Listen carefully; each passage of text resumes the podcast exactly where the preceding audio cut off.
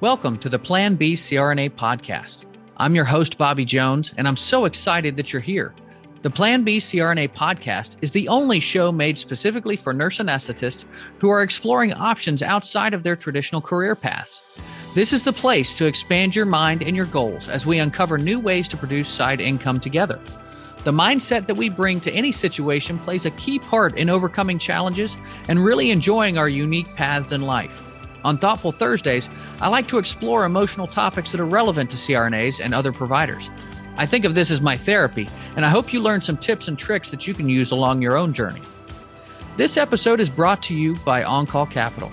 OnCall Capital is dedicated to educating CRNAs and other healthcare providers about investing outside of the traditional stock market. OnCall Capital also provides opportunities for you, yes, you, to create passive income and generational wealth while also lowering your taxable income through investments in the apartment and alternative investment spaces.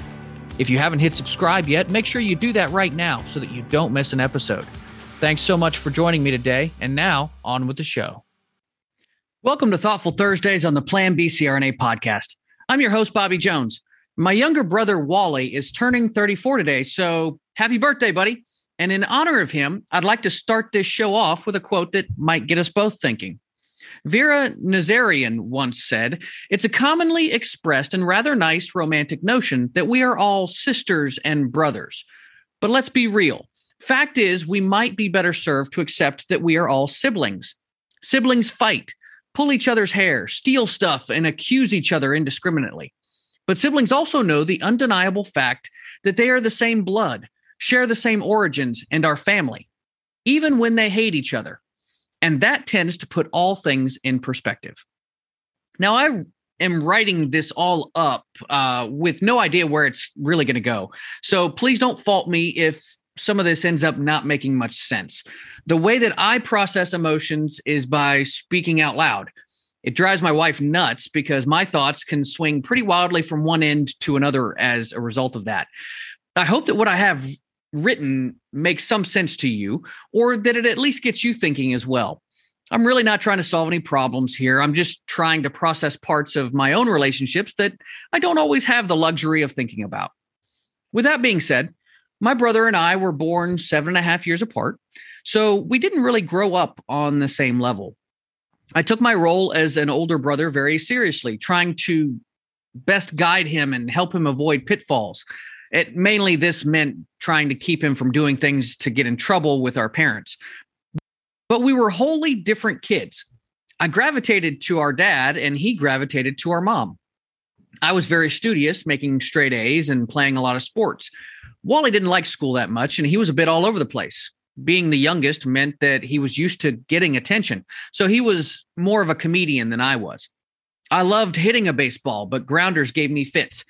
He was the opposite. He'd much rather be in the field, but he couldn't hit to save his life. Our dad always joked that if we combined our baseball talents, we'd be a darn good ball player. We both enjoyed video games, so we often spent time together this way. We've had very different adult lives so far as well.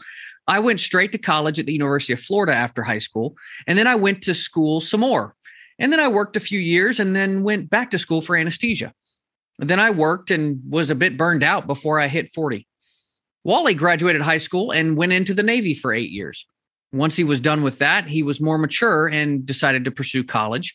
And he'll graduate with his master's in social work from the University of Georgia in May, at which point he'll begin his own career just in his mid 30s. Yeah, I'm a diehard Gator and he's a diehard Bulldog, which is just one more thing to add to the rivalry, but I couldn't be more proud of him. We haven't always seen eye to eye, and we've had our fights, as all siblings do. But the quote really is true. Wally's always been the first to come to my defense, despite our differences. We didn't have the same childhood, but we shared enough of it to create that bond that lets you know what the other one is thinking at just a glance. It's a pretty cool thing, really. In the last year, we've gotten closer as we've opened up to each other about our own vulnerabilities and emotions. He's always been more outwardly emotional than I've been, and he's taught me a lot about bravery in the face of those who would change you. We talk every week on various topics such as marriage, crypto, raising kids, getting through school, and the like. So, what is the difference between what we have and a brotherhood or sisterhood? Well, first off, there are plenty of brother and sisterhoods that are rooted in shared experiences, from the military, police, firemen, and women to our own nursing professions.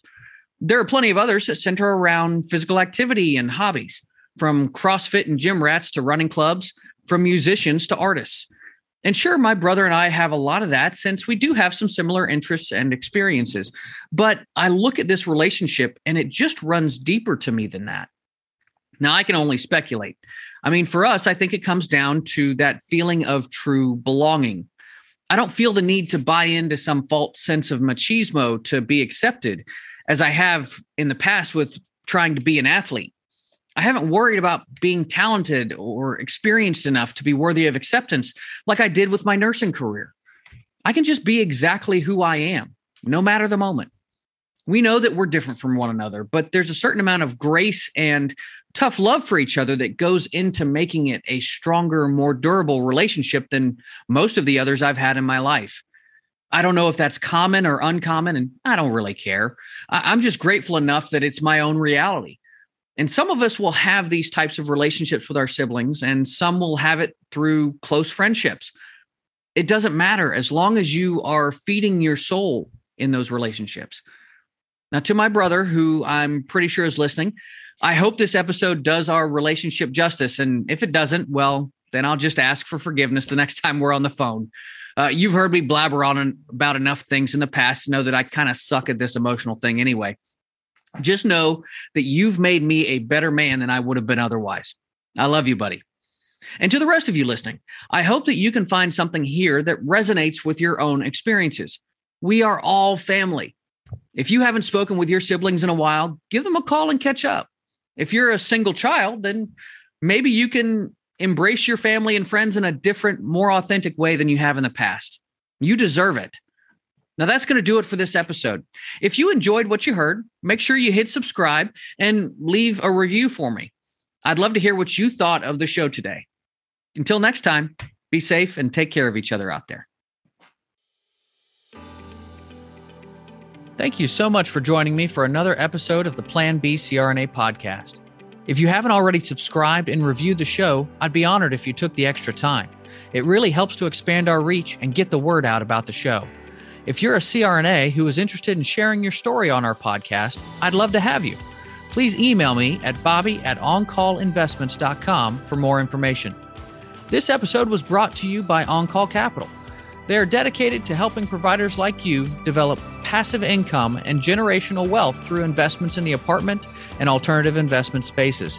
Feel free to check out their website at www.oncallinvestments.com and subscribe to their free educational email series. You can find OnCall Capital on Facebook, Instagram, and Twitter. You can also check out our YouTube page, where you'll find all of the show episodes along with other educational videos. Thanks for listening, and we'll see you on the next episode.